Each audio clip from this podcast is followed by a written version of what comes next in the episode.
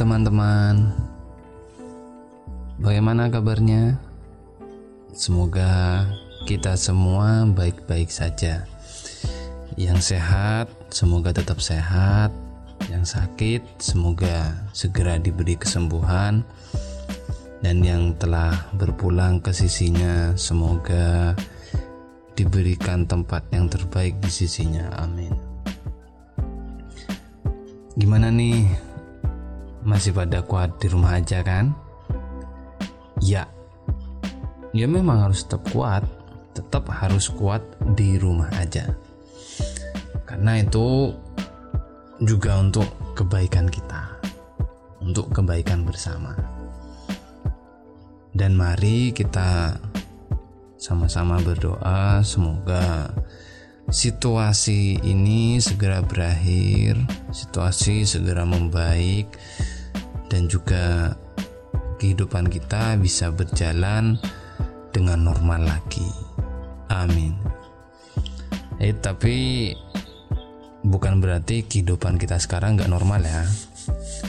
Cuman tidak seperti biasanya sebelum virus ini menyerang. Oke, kali ini aku pengen cerita. Jadi, beberapa hari yang lalu aku belanja sayur dan beberapa kebutuhan dapur di warung dekat rumah aku, masih satu gang sama rumah aku ya. Ya namanya warung yang menjual sayur mayur dan juga beberapa bahan-bahan dan kebutuhan dapur yang lain, kita tahulah kemungkinan besar di sana kita akan bertemu dengan siapa? Ya, bertemu dengan ibu-ibu.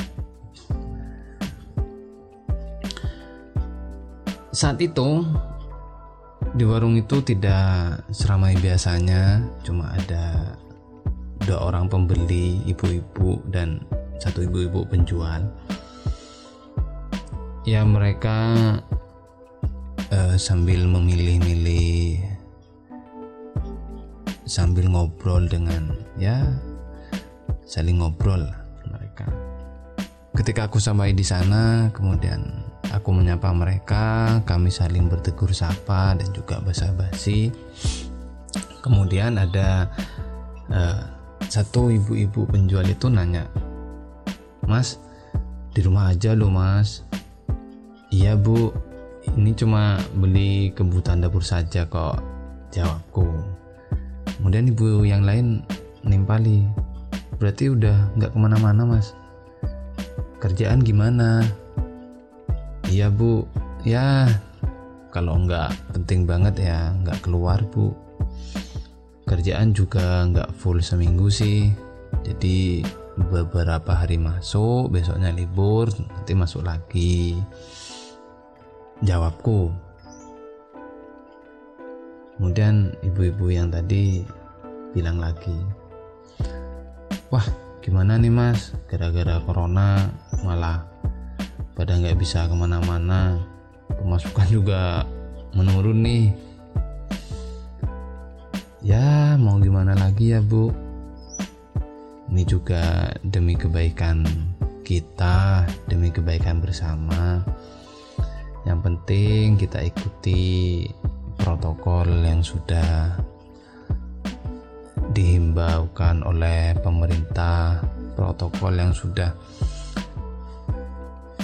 uh, disampaikan oleh pemerintah dan juga para tenaga kesehatan.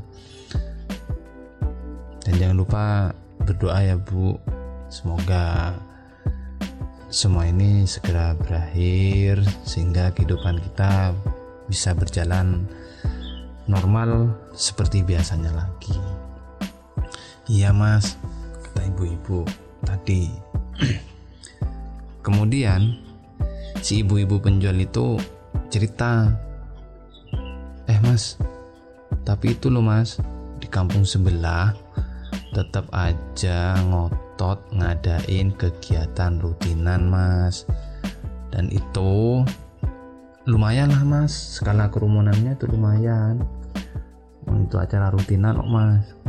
Nah terus itu mas salah satu ya penggerak dari kegiatan rutinan itu bilang gini mas. Ngapain takut corona? Corona itu kecil kita itu besar katanya sih gitu mas. Kemudian aku jawab wah hebat ya bu. Karena tubuhnya lebih besar terus ngeremehin virus kecil yang nggak bisa dilihat dengan mata telanjang. Tapi karena hal itu juga karena kecilnya virus ini bisa-bisa nanti kecolongan. Nggak sadar virusnya udah masuk ke tubuhnya. Tapi semoga enggak ya bu bilangku sambil kami tertawa kecil. Nah iya mas. Nggak tahu mas. Orang di situ emang ngeyel-ngeyel kok mas. Emang bandel-bandel mas kata ibu-ibu yang lain. Ya yang penting Eh, ibu-ibu nggak usah niru ya. Kita ikuti anjuran dari pemerintah aja kita ikuti peraturan yang sudah ditetapkan pemerintah dan juga kita mengikuti ya protokol kesehatan dari para tenaga medis gitu aja bu. Ucapku sambil mengakhiri obrolan saat itu karena memang barang-barang yang aku butuhkan udah aku dapatkan aku bayar kemudian aku pamit cus pulang sampainya di rumah aku teringat percakapan di warung tadi. Aku berpikir wah masih ada ya ternyata orang yang karena merasa dirinya lebih akhirnya meremehkan sesuatu yang ya ya memang kecil secara fisik. Meremehkan sesuatu yang dianggap kecil padahal kalau kita berbicara tentang virus ini yang akhir-akhir ini memang sedang naik daun. Ya virus ini ya memang berbahaya. Virus ini kan namanya corona ya atau lebih beken dengan nama COVID strip 19 COVID-19 nah, COVID-19 ini adalah kumpulan virus yang menginfeksi sistem pernapasan. Virus ini merupakan jenis baru dari coronavirus yang menular ke yang menular antar manusia. Karena e, menurut informasi ya jika kita terkena virus ini atau kita terinfeksi virus ini bisa menyebabkan infeksi pernafasan ringan seperti flu. Tapi virus ini juga bisa menyebabkan infeksi pernafasan berat seperti infeksi paru-paru atau pneumonia. Penyebaran dari COVID-19 ini melalui percikan. Nah, misal ya, eh, terinfeksi virus itu, kemudian ngobrol sama kita, terus itu loh, pas ngobrol itu ada percikan-percikan kecil dari mulut atau bersin bersin atau batuk. Nanti ada percikan dari mulut atau dari hidung. Nah percikan itu misalkan kena ke tangan kita ya kemudian tangan kita megang mata atau hidung atau mulut. Nah maka kita juga akan terinfeksi oleh virus itu. Apa makanya pemerintah e, melakukan protokol untuk social distancing dan juga atau physical distancing ya. Jadi jarak kita ketika ngobrol sama orang ya harus ya minimal satu meter. Kemudian jangan lupa pakai masker karena itu langkah pencegahannya nah itu yang secara langsung atau e, si penderita atau orang yang terinfeksi corona itu COVID-19 dia bersin atau batuk kemudian percikannya kena benda-benda di sekitarnya.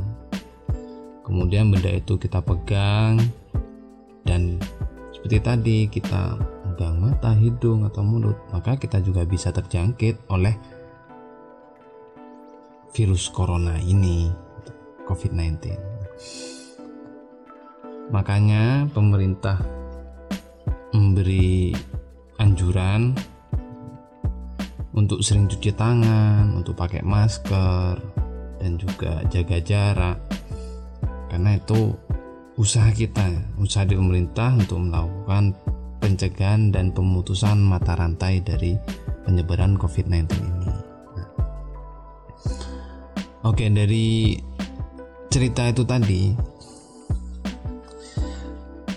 alangkah baiknya sebelum sebelum kita berbicara apalagi itu di dalam sebuah komunitas alangkah lebih baiknya kita cari tahu dulu. Misal sekarang ya tentang corona ya kita cari tahu dulu lah.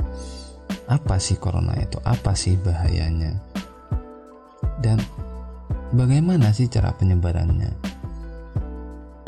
jangan karena mentang-mentang kita lebih besar, kita lebih unggul secara fisik. Kemudian kita meremehkan hal-hal kecil. Jangan lupa, kita tertusuk duri yang kecil sakit. Kemudian,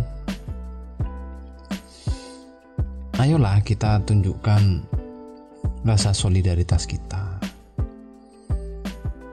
Di saat yang lain dengan berjuang melawan virus ini ya ayo dong kita juga ikut berjuang lah mungkin cara perjuangannya tenaga medis dengan mengobati dengan memeriksa orang-orang yang sakit orang-orang yang ODP PDP itu tugas mereka tugas kita ya di rumah aja pakai masker social distancing ayolah kita turunkan sedikit ego kita. Karena ini semua untuk kebaikan kita juga, untuk kebaikan bersama. Maka dari itu, seperti yang Mbak Najwa Sihab itu ucapkan sudah lama sekali solider. Ayo kita tunjukkan solidaritas kita tetap semangat, tetap di rumah aja, dan tetap sehat selalu. Sampai ketemu di podcast berikutnya. Saya, Sang Pengembara Rasa, mengucapkan sampai jumpa dan sehat selalu.